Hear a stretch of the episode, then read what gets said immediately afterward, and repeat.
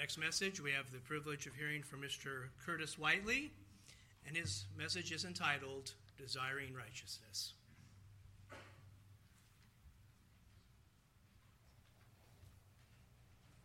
Good afternoon. It's wonderful to see everyone here, as it always is, on another beautiful Sabbath day, the first Sabbath day of 2023. 2023.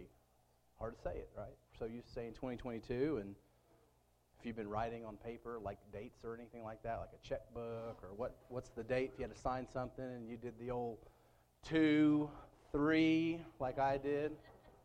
Okay? I think everyone realizes that's probably going to be the case until probably March. So here we are on the first Sabbath of 2023, and you know, with a new year, if you're like a lot of people, uh, maybe you made some goals. Maybe you made some what people like to refer to as New Year's resolutions.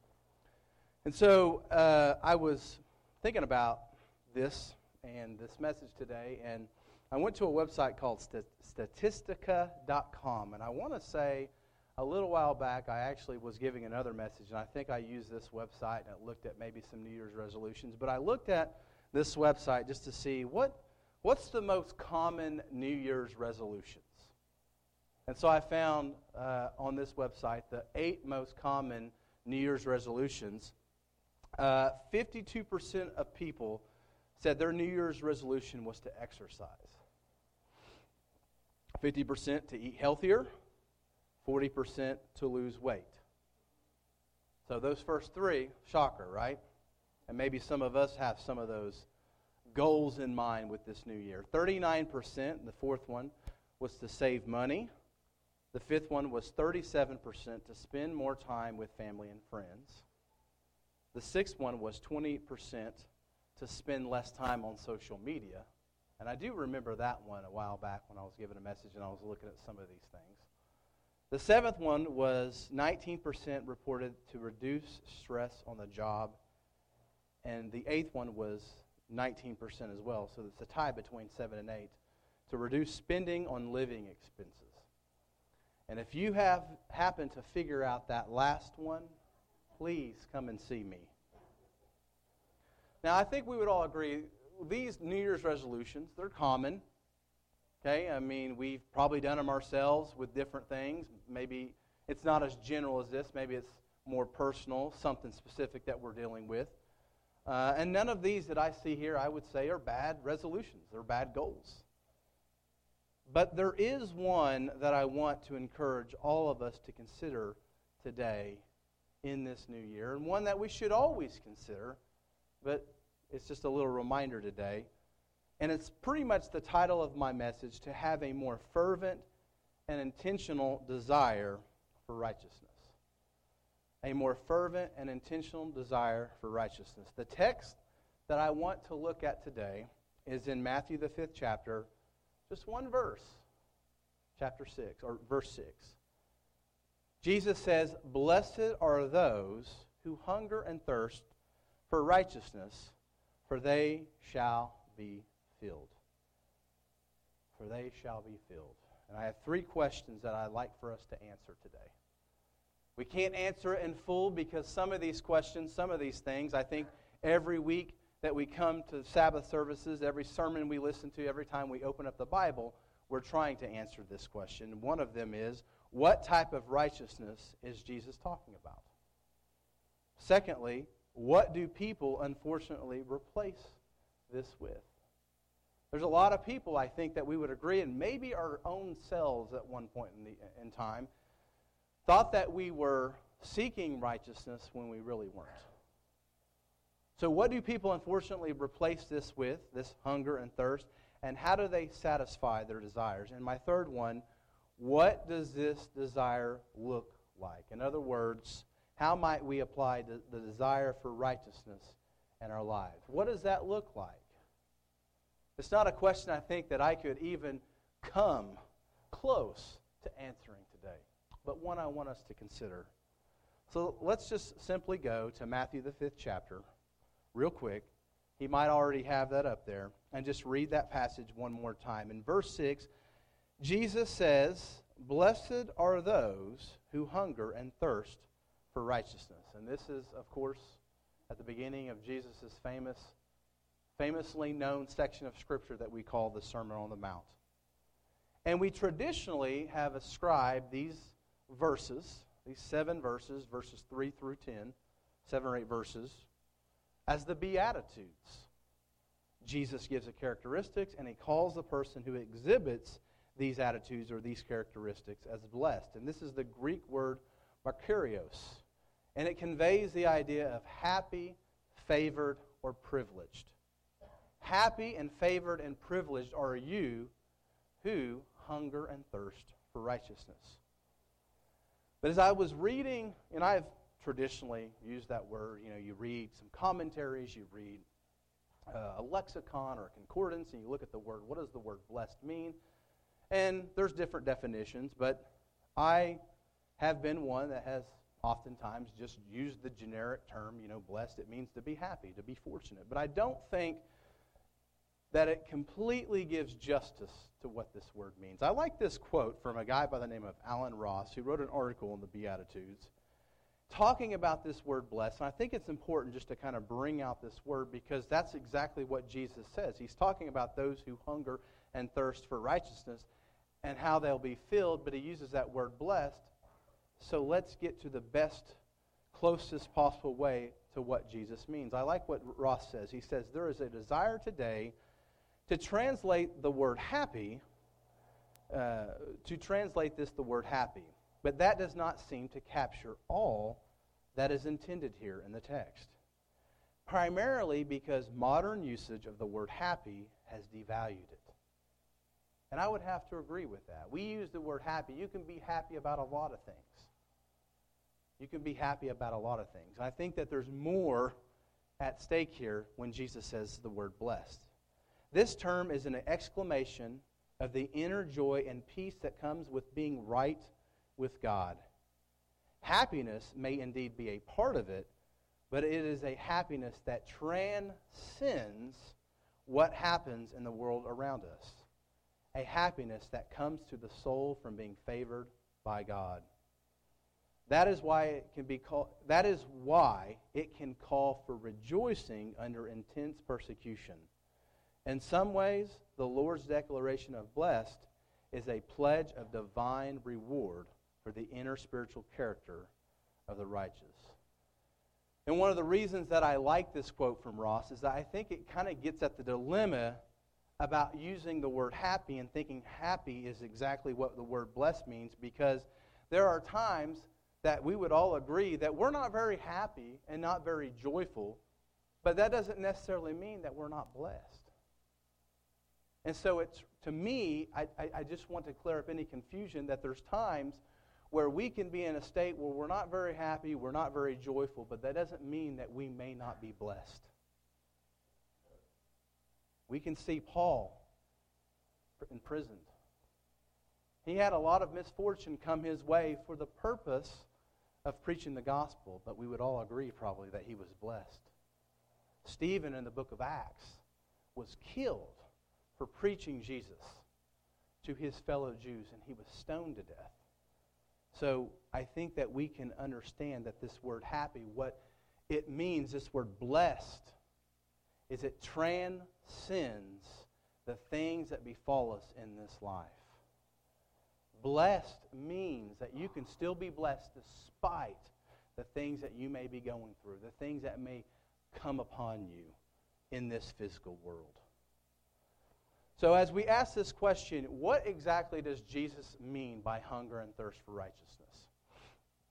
You know, those people, and today, we know what it's like to hunger and thirst. Right now, I'm a little bit of a dry mouth and I have a little bit of a thirst to me. And all of you and all of us have experienced what it's like to be hungry, to be thirsty. But I think there's a big difference in knowing what it's like to feel thirsty and hungry versus going hungry and thirsty. You see, a lot of people on this earth, even today, they're not just hungry and thirsty, but they perpetually go hungry and thirsty because of poverty. my grandfather on my mother's side, it's been several years now since he's passed away. I think he died just I think we just passed the 9-year mark of his death, but he was 86 years old when he died, and for years he was an owner of a lumber yard. He was a businessman. And one of the characteristics that he was known for outside of, you know, obviously I'm biased, this is my grandfather, outside of being an honest and trustworthy businessman, was that he was a frugal individual financially. You know, you look at businesses today and you, you talk about, you know, the businesses that are willing to take big risks and invest this money here or do this, and that just wasn't my grandfather. And there was a reason for that. Because when he was a child, being born in around 1926 or so, he was a child of the Great Depression. He knew what it was like to go hungry, not just be hungry, but to go hungry. He knew what it was like to experience something that I'm very fortunate and very uh, thankful to God that I have never had to experience, and that is not knowing where my last mi- or my next meal may be. And the people that Jesus was talking to in this time period, they would have known exactly what my grandfather knew what it was like to go hungry because we see all the way back to the Old Testament. When we look at the Old Testament prophets, we see so many references to those who would be considered the poverty stricken or, the poor, or, or those in the poor category.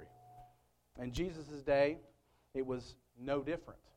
Jesus was talking to people who were oftentimes, many, not all, and we don't know the percentage or anything like that, but we just know there was a large portion of people that didn't have the luxuries that maybe we have in a modern setting where you would have, you know, uh, I mean, I, I, I don't want to get into what does poor today versus the, back in the day look like, but we know that in those days there wasn't as many resources like we have today in terms of you know you know uh, whether it be welfare whether it be i mean there was things set up in god's system that we know but so many of these people would have known what it was like to hunger and thirst.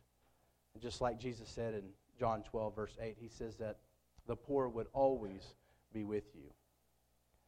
But they also many of them would know what it would be like to be hungry spiritually. The land of Palestine during this time was occupied by Rome. That's a foreign power, obviously, that Jews, the Jews in Jesus' day completely despised.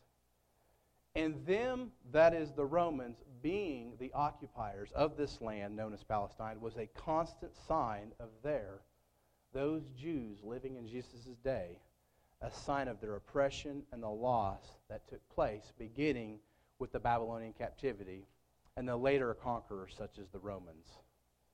And so, people that Jesus was talking to, many of them, we see evidence of this, were looking forward to a new day.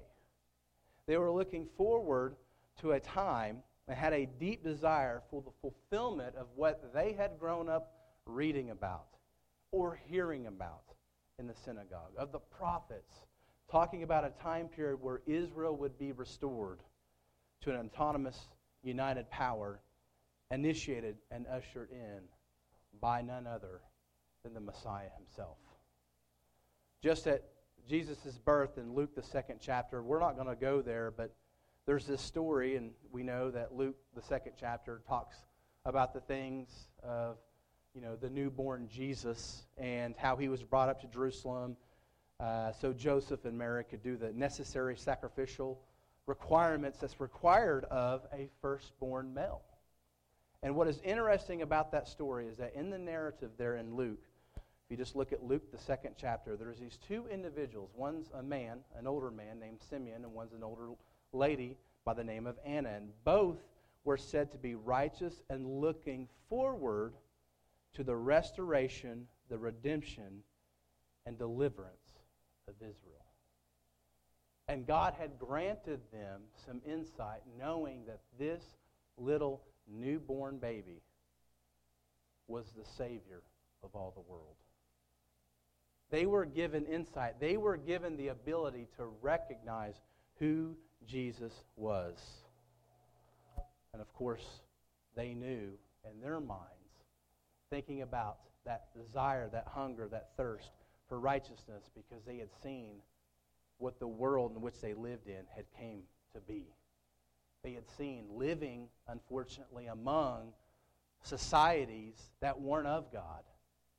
You know, Israel originally was supposed to be able to be separate, set apart, not having to be next door neighbors to pagan individuals that were partaking in ungodly practices. But in this new world that the first century Jews found themselves in, that wasn't a reality.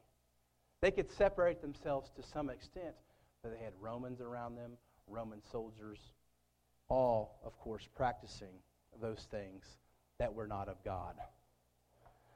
The question we have to ask ourselves today is at the end of the day, do we have this hunger and thirst like those individuals, Anna and Simeon? Do we long for the law of God flowing from Zion? Do we desire Jesus ruling and reigning on earth? Those images that we get, right? We, we, we keep the Feast of Tabernacles, those images of, of the lion and the lamb laying down together and instruments of violence being transformed into instruments of peace. You know, many of Jesus' hearers had tasted and seen what oppression was. They had experienced and witnessed, like I just mentioned, that ungodliness run amok. And here we are in 2023, finding ourselves in a similar way, in a similar manner. Living in this world, seeing oppression, seeing evil, seeing unrighteousness reign, in this world in a host of different forms, whether it be oppression from diseases, illnesses, both physical and mental illness, depression, addictions, poverty, and even corrupt governments at home, here, and abroad. Getting to kind of what Mark was talking about just a little while ago. We see evil terrorist regimes and organizations. We see terrorist attacks, unfortunately, carried out. And even evil from just what we would consider ordinary people sometimes. You know, the ordinary next door neighbor that you know, and you've known them for years, and they seem like a great individual, and come to find out they've committed, you know, you know, a bunch of murders, or they have been behind some sort of horrible situation. We see this in our lives. We see this in the world today that we lived in. And so there is a connection today to what those individuals in Jesus' day experienced. People today hunger and thirst to be satisfied. They hunger and thirst to be filled. Sometimes these desires are good, and sometimes these desires are not so good. People desire the satisfaction in life, they want happiness in life, safety and security, fulfillment in their marriages and their work life and their family life and their hobbies. But unfortunately, oftentimes people see or search, rather, for fulfillment in the wrong areas. They seek through power. I can imagine, as I've not listened or watched the documentary that you talked to, Mark, the, the Hillsong documentary, but it's an example, right? Of organizations, people who masquerade around as bearers of righteousness, when really they're just like whitewashed tombs that are full of deceit inside, as Jesus referred to. Whether it be through power that they're trying to fulfill these desires, these satis- the satisfaction of life, or fame, or through notoriety, or through feeling important, through sometimes, unfortunately, drugs and alcohol, and just simply, maybe it's not something grand like that, like drugs and alcohol or power, but maybe it's just you, unfortunately, get satisfaction out of things, material things. And we know the problem with that is, is that they're all temporary. They're all temporary.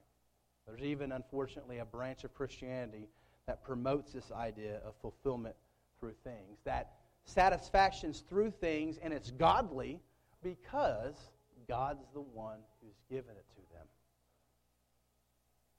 So people have desires for all different things, and they try to fulfill them through different ways. But people also have a hunger, and I firmly believe this, have a desire for religion. By nature, I think we are religious. I think we're beings that have a cognitive function, we have consciousness, we're self aware, we have thinking and reasoning abilities. And I think it, it causes human beings, oftentimes by nature, to maybe ask some of those questions that have religious implications. Now, I know that when we look at it society, it seems like people are becoming less and less and less religious, and they are. But I think that there is something about the human brain that makes us ask these questions that have religious implications. Like, for example, people want to know where have we come from? How do we, how did we get here? How did we get to this point in human history? And of course, the age old question people ask what is the meaning of life and what's the purpose in it? What's my purpose? Sometimes, maybe through troubles, people sometimes consider the troubles that they're experiencing or see other people experience and seek answers to these hardships. And sometimes it leads them down what would be considered maybe a religious path. And it's not always the right path, but it makes them sometimes, it prompts them to maybe question things. Sometimes people acknowledge, and this is where it gets back to this idea of us all being created in God's image, that we are created by a, a being that we have his nature, even if it's dimly. You know, God created us in his image and after his likeness. And so there is sometimes, I think naturally, people have this acknowledgement that there's, there's a void. There's something missing. And it goes back to kind of what, unfortunately, people try to do. They, they try to fill that void with the things that we talked about, whether it be power, money, alcohol, substances, material things. Ecclesiastes, the third chapter, verse 11, God tells us that He has put eternity in our hearts. Now, there's some argument on what exactly that means. But for me, and I'm just speaking for myself, I think that there is something to be said that human beings by nature, they want more. They want more than this life has to offer. There's a desire for eternity, meaning there's a desire for meaning. There's a desire to have some sort of meaning to this life that transcends this physical here and now. And I think that might go back just to that idea that we are created in God's image after his likeness, even though human, humans have fallen, that we have become to some extent depraved his glory still shines through. And unfortunately, people oftentimes look in the wrong places and try to fill their hunger and quench their thirst in the wrong areas. And unfortunately, sometimes they try to get close to God, but they do it by creating God after themselves. Now, let's go to Jeremiah, the second chapter. I just want to read a couple passages here we all know about the story of Israel in the wilderness with the golden calf. I think I've uh, alluded to this in multiple messages just this past year about Moses being up on the mountain. And when he's up there on the mountain, the people, they, you know, they, they fashion this, this golden image, this golden calf, and say that this is your God who brought you out of Egypt. And we know that, you know, we look at them and think about how crazy they are. How could they do that? But they were doing what I think a lot of us do in the, the here and now. But in Jeremiah, the second chapter, verses 11 and, and, and through 13, we read, Has a nation changed its gods, which are not gods? But my people have changed their glory for what does not profit. Be astonished, O heavens, at this, and be horribly afraid. Be very desolate, says the Lord, for my people have committed two evils. They have forsaken me, the fountain of living waters, and hewn themselves cisterns, broken cisterns, that can hold no water. Well, I think it's indicative of our own society. Obviously, this has a historical setting that that we see that Jeremiah is talking about, but we know that we can probably look at this and see similarities that we deal with in the here and now. Some people seek righteousness and what, and I've referred to this before uh, in sermons, to they, they seek righteousness in the form of what I call formula theology. I think we all probably know what formula theology is. Okay, it's just something that I've kind of come up with where people think that to get close to God, to be righteous, you have to do X, Y, and Z, right? You have to wear this covering, you have to pray in this direction, you have to do this dance or not do this dance. You have to chant these words. Say them in Hebrew, no say them in Latin, no say them in Arabic. I think you get where I'm talking about here. So many religions today, and unfortunately, even religions within Christianity, denominations, and some even within our own tradition, think that there's some sort of formula for true righteousness that's outside of Jesus Christ. Man made formulas that don't really have any backing to Scripture. Whether it be you have to say God's name in this specific way, which is totally, you know, fine if you want to use God's name in, in, in, a way that you feel, you know, you're called to do. Uh, but, you know, that you have to have this specific dialect or you have to, you know, use this language and this language only. People sometimes get into the habit of what I like to refer to as formula theology. That in order for righteousness, to feel that true righteousness, you have to use this special formula. That's outside of what the basic scriptures tell us, and that is through Christ. Stanley Grenz and Roger Olson wrote a book years ago called Who Needs Theology? And in this book, they use this phrase, another thing that I've referenced before in a sermon. They've used this term, tabloid theology. Anybody ever heard of tabloid theology before? So, tabloid theology, it's a term that they coined. You, you think about when you go to the store, and it's been a long time since I've been in an aisle where I've seen these, just because, you know, in this day and age, you, you order your groceries and you go and you, you park somewhere and people, you know, come out with a cart with all your groceries, you know, the, the, the, modern, world, modern world we live in. But tabloid theology is, uh, comes from that idea when you're going down the aisle and what do you see? All these magazines right? And it's the tabloid magazines. And a lot of them are just nuts. They're just like huge, crazy uh, titles to the magazines or, you know, headlines like so and so and so and so are, you know, in a, you know, filing for divorce. You know, some two famous celebrities of some sort. Uh, or, you know, you look and you see, you know, all of a sudden, you know, some magazine like Esquire or wherever they called, you know, that magazine, that, that paper that would say all kinds of crazy things. It would be like, alien bones found in the desert of Arizona. I'm just coming up with things. But they, they're, they're shock value headlines.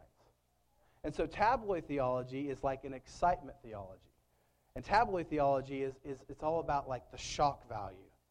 Like, so and so discovered the, the exact date that Jesus is coming back, and he has the formula for it, he has the timeline or you know uh, the Nephilim has been found, and here's the archaeologist that's you know can explain to you where they've been found and why they're the Nephilim.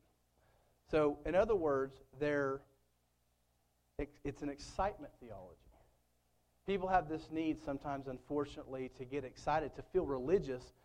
They, unfortunately, they look at righteousness as this like exciting endeavor, like, like they're Indiana Jones discovering these new things these new things, these secrets that, the, that are in the Bible. And if you know you follow this person, or you look at this person's timeline, or you know you you know you know like kind of Mark was alluding to earlier, the mark of the beast. How many people have probably claimed that they know what the mark of the beast is, and people, unfortunately, even if the person's sincerely believing that they've discovered it, people, human nature, some, you know, we are a thinking you know, creature, but sometimes, unfortunately, you know, we don't show evidence of that because we fall for these things. But people will follow after that because they're inclined for that tabloid excite, excitement theology. So there's all kinds of things that people use to be able to think that they're somehow righteous. That somehow this is the way, this is the way that you follow God. This is the way to righteousness. This is what thirsting and, and, and, hungering after righteousness looks like. But the question that we have to ask ourselves just what type of righteousness is Jesus talking about? I think we could answer this question for years because it's a deep one. But I think, I'm going to take a stab at it. I think it is a desire for personal and social righteousness. I think that it means a great desire to be living a life that is faithful to God and for that type of behavior to be exhibited in society. For justice to prevail, for godliness to prevail in this world. To be looking for those characteristics that are marked by the Messiah's coming and the inauguration of God's reign on earth through Christ to become a reality. A desire for that law, as I mentioned earlier, flowing from Zion for the eradication of evil governments and empires on this earth. A righteousness, a desire, a longing that longs, as Jesus said in his model prayer, May your kingdom come, may your will be done on earth as it is in heaven, as we find just a little ways away in Matthew, the sixth chapter, verse 10, from the passage that we started with today. It's a hunger and thirst that makes a person disgusted with their own sinfulness, the sinfulness of society, and a deep desire and hunger that is consistent with what Peter talks about in 2 Peter chapter 3 verse 13 when he says, "Nevertheless, we according to his promise look for new heavens and a new earth in which righteousness dwells." It's a desire that's not just something that's in us. When we have a desire for something, it prompts us to what? To action. I have two actions that I think that a true desire for righteousness prompts us to do. Number one, to be sanctified, to seek sanctification, to eradicate those sins in our lives that we may be needing to work on. Let's go to Ephesians, the fourth chapter, a passage that we've read so many times, but oftentimes we read this as we get close to the Passover season. Ephesians, the fourth chapter, verse 20, we see that Paul says, But you have not so learned Christ, if indeed you have heard him and have been taught by him, as the truth is in Jesus, that you put off concerning your former conduct the old man which grows corrupt according to the deceitful lusts and be renewed in the spirit of your mind, and that you put on the new man which was created according to God in true righteousness and in holiness. And so all of us can look back to our former, former selves, to our former lives before Christ, and we, we know what that means, that old man, that, that, that time period where we were our own God, where we followed after our own desires, we were separated from God and His promises. That old man that was buried with Christ. And so, true righteousness, I think, it's not, you know, we, we talk about desiring righteousness. It's not just, okay, I'm going to desire righteousness this year, I'm going to be set.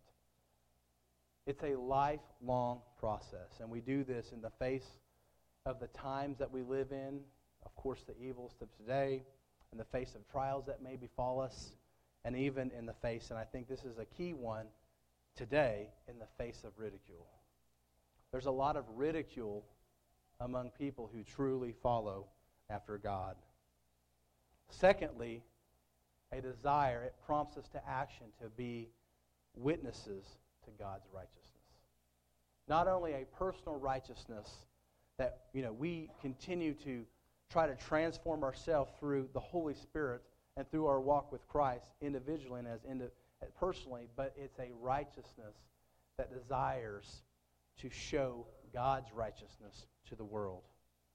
And I think that all of us would agree that we have situations in our life, whether it be at work, whether it be in our community life, whether it be even in our church life, where we can help bring about righteousness, or at least be a witness of God's righteousness.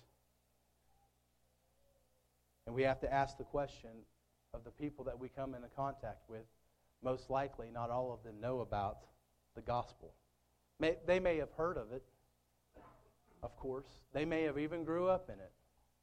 I can't tell you how many people I know grew up in church, and I'm not talking theology. I'm not talking about, well, they didn't have the right theology. I'm talking about they didn't grow up in a church, and this is common, unfortunately, that truly exhibited what the gospel looked like from a day in, day out standpoint on an individual. Whether it be because everyone they came into contact with, it was just judgment, it was just don't do this or you're going to go to hellfire for the rest of your life. It was fear based. It was fear based. Are the poor among us that we could help feed and clothe? That's a question we can ask, of course. But I think that we have to broaden what we mean and what we think about when we think about poor. Because even though someone's not physically poor, maybe not financially poor, maybe they're spiritually poor. We all have people maybe we have come into contact with that maybe are oppressed, whether it be by disease, as we talked about earlier, addictions, mental illness, that maybe, just maybe, we can show the righteousness of Christ in us simply just by sitting down and listening to Him. Just by, you know, maybe sharing the gospel with them, but not necessarily just telling them what they need to do, but demonstrating a genuine love, a genuine care for the individuals. And maybe the person's not just in disease, the way we think of it, something that befalls them that they have no control over, but maybe it's things that are sinful, like addiction, like we talked about, like uh, alcoholism or drugs. As Christians, we know that we are to abhor sin. But I think there's a difference in abhorring sin and, of course, abhorring sinners. I think all of us would, would agree that we're thankful that Christ did not abhor sinners, and he still doesn't abhor sinners. He abhors the sin, of course, but he doesn't abhor sinners themselves. Matthew, the ninth chapter, verse 10 through 13, Jesus says this Now it happened as Jesus sat at the table in the house that behold, many tax collectors and sinners came and sat down with him and his disciples. And when the Pharisees saw it, they said to his disciples, Why does your teacher eat with tax collectors and sinners? Verse 12 When Jesus heard that, he said to them, Those who are well have no need of a physician, but those who are sick. Verse 13 But go and learn what this means. I desire, mercy and not sacrifice. For I did not come to call the righteous, but sinners to repentance. Of course, we're not the physician. But we have to remember the physician lives within us. I think that there's many lessons that we can learn here. In no way, shape, or form is Jesus condoning sinful activity or sinful behavior. We all know that that's not true. But Jesus, he didn't shun them. He didn't participate in any sinful activity. We know that. We know that. What he did was is he sat down and he listened to them and talked with them as individuals. See, Jesus, he, wasn't like the Pharisees and the Sadducees that had convinced themselves that, well, those are sinners and we're not sinners, so we're not going to associate with them. You see, the Pharisees and the, the Sadducees, those religious leaders, they had fooled themselves that somehow they themselves were not sinners when they were.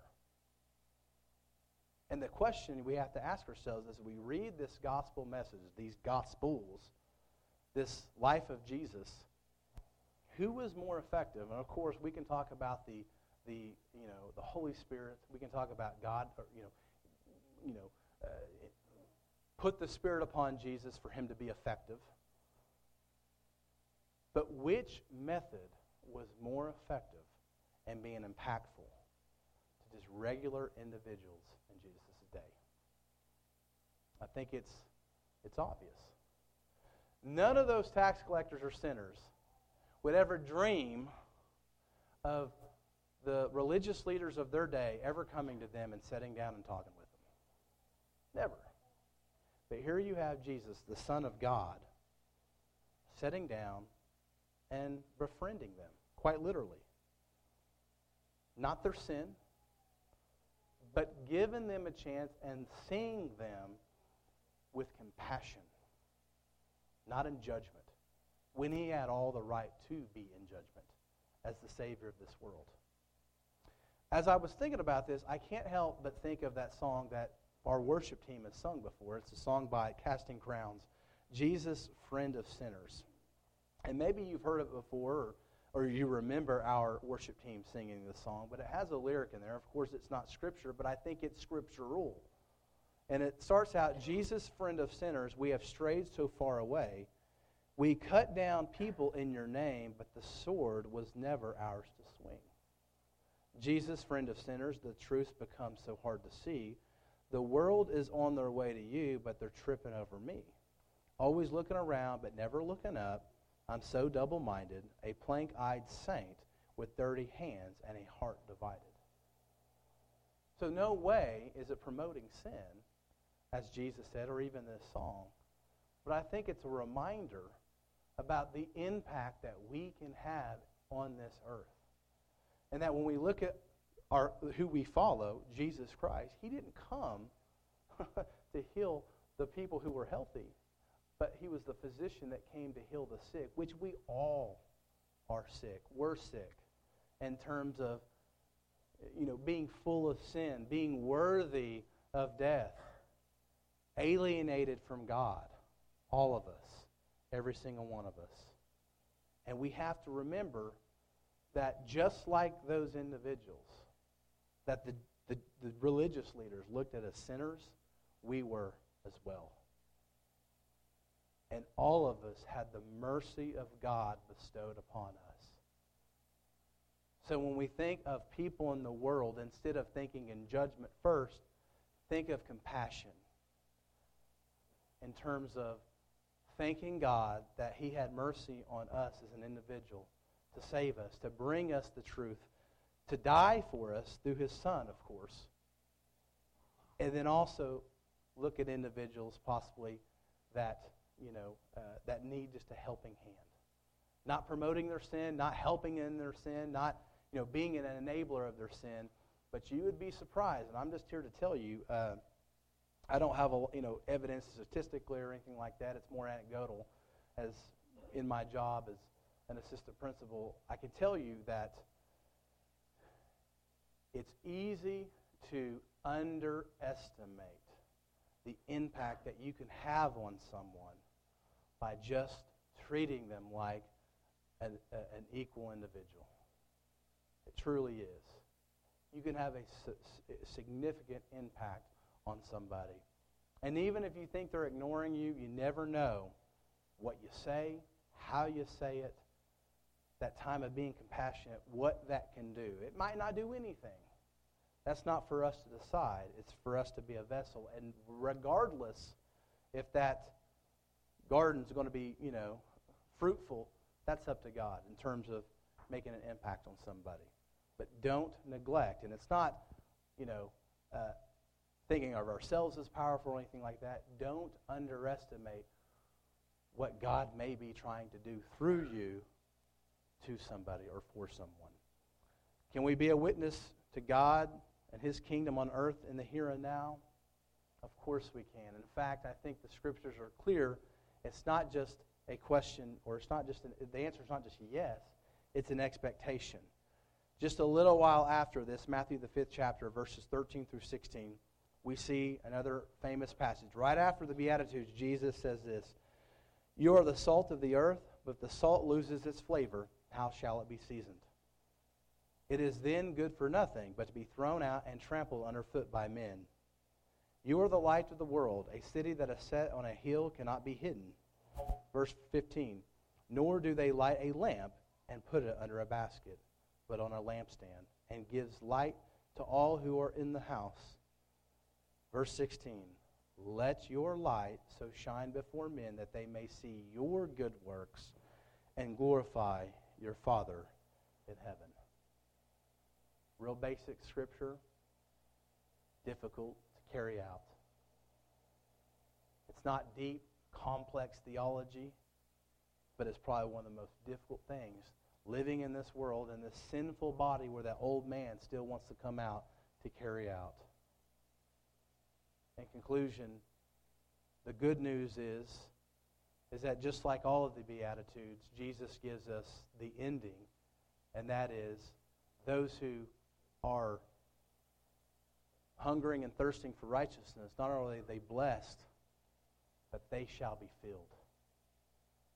Jesus gives us the encouragement that it's not just a hunger and, and a desire that we're going to have that's going to be left unquenched or unfilled, but rather he will carry out the fullness of that righteousness. Unfortunately, as we went over in this message, people look for that fulfillment in ways that's never going to quench that thirst or fill that hunger. Anything outside, anything outside of the bread of life and the living waters that Jesus is, is going to be a dead end in terms of fulfilling this quench and this hunger that we have for righteousness. There's two passages, or string of passages, I want to end today with. Both of them from the Old Testament prophets. One's Isaiah, the 55th chapter, verses 1 through 3. And I think it's, I encourage you to go and look at, the, look at these passages and reflect upon them. Of course, they have historical context. But I think that we can, you know, glean some encouragement from these words, some admonition from these words. One's in Isaiah, the 55th chapter, verses 1 through 3. Ho, everyone who thirsts, come to the waters, and you who have no money, come buy and eat. Yes, come, buy wine and milk without money and without price. Why do you spend money for what is not bread, and your wages for what does not satisfy? Listen carefully to me, and eat what is good, and let your soul delight itself in abundance. Incline your ear and come to me. Hear, and your soul shall live, and I will make an everlasting covenant with you, the sure mercies of David. And the next one is in Jeremiah, the sixth chapter, verse 16. I've pondered this passage for going on three or four years now, and I've been wanting to kind of give a message over it, but there's multiple translations that I like to look at to see exactly what God's doing. He's offering Judah in a time where they're self deceiving themselves of the incoming doom that's coming to Judah, they're somehow, they feel safe. It's before the Babylonian captivity. But I like this phrase, this word, that God says here in Jeremiah the sixth chapter, verse 16. Thus says the Lord, stand in the ways and see. When you look at other translations, it says, stand at the crossroads. When you look at crossroads, it's like the fork in the road scenario, right? Which way are you going to go? Stand at the crossroads. Look at all the different paths around you. And we know we live in this world where there's all different paths, and all of them promise fulfillment. This is the way. No, this is the way. No, this is the way. But in verse, the second part, God says, and ask for the old paths where the good way is and walk in it. The ESV is my favorite translation because I don't know why, it's just a word, but it says, look for the ancient paths where the good way is and walk in it. Then you will find rest for your souls. Unfortunately, when you read the last phrase of this passage, God tells us what Judah would choose. He's offering them this. They're self deceiving themselves that God can't let this happen. The temple's here. He's not going to let us be you know, taken over. The last phrase says, But they said, We will not walk in it. The reason I brought this out is because I think that that's indicative of the society we live in. There's this offering of this path, this free path of course, it's not an easy path, but we know that there's this offering, and it's in the midst of all these different considerations, all these crossroads. And unfortunately, in this time and in this day and age, a good host of individuals on this planet refused to walk in it. But as we open up this new year, of course, we know this new year is the new year as it's reckoned by, you know, the world that we live in. It's not God's new year, as uh, is obvious from Scripture. But we're coming upon God's new year just in a few months. And it's always good to think about, you know, as simple and basic as this message is or the concepts is, I think it's good in the, the, the, the, cycle of life that we live in. There's times where we, you know, we, we go through phases where maybe we're not seeking the righteousness of God like we would like to. I encourage all of us, when we think about those goals that you may be setting, whether or not improving your health, improving your diet, improving your finances, if, if there's another one that wasn't listed here, because we're all individuals, there's specific things that we go through, you might have one that's tailored to your individual situation.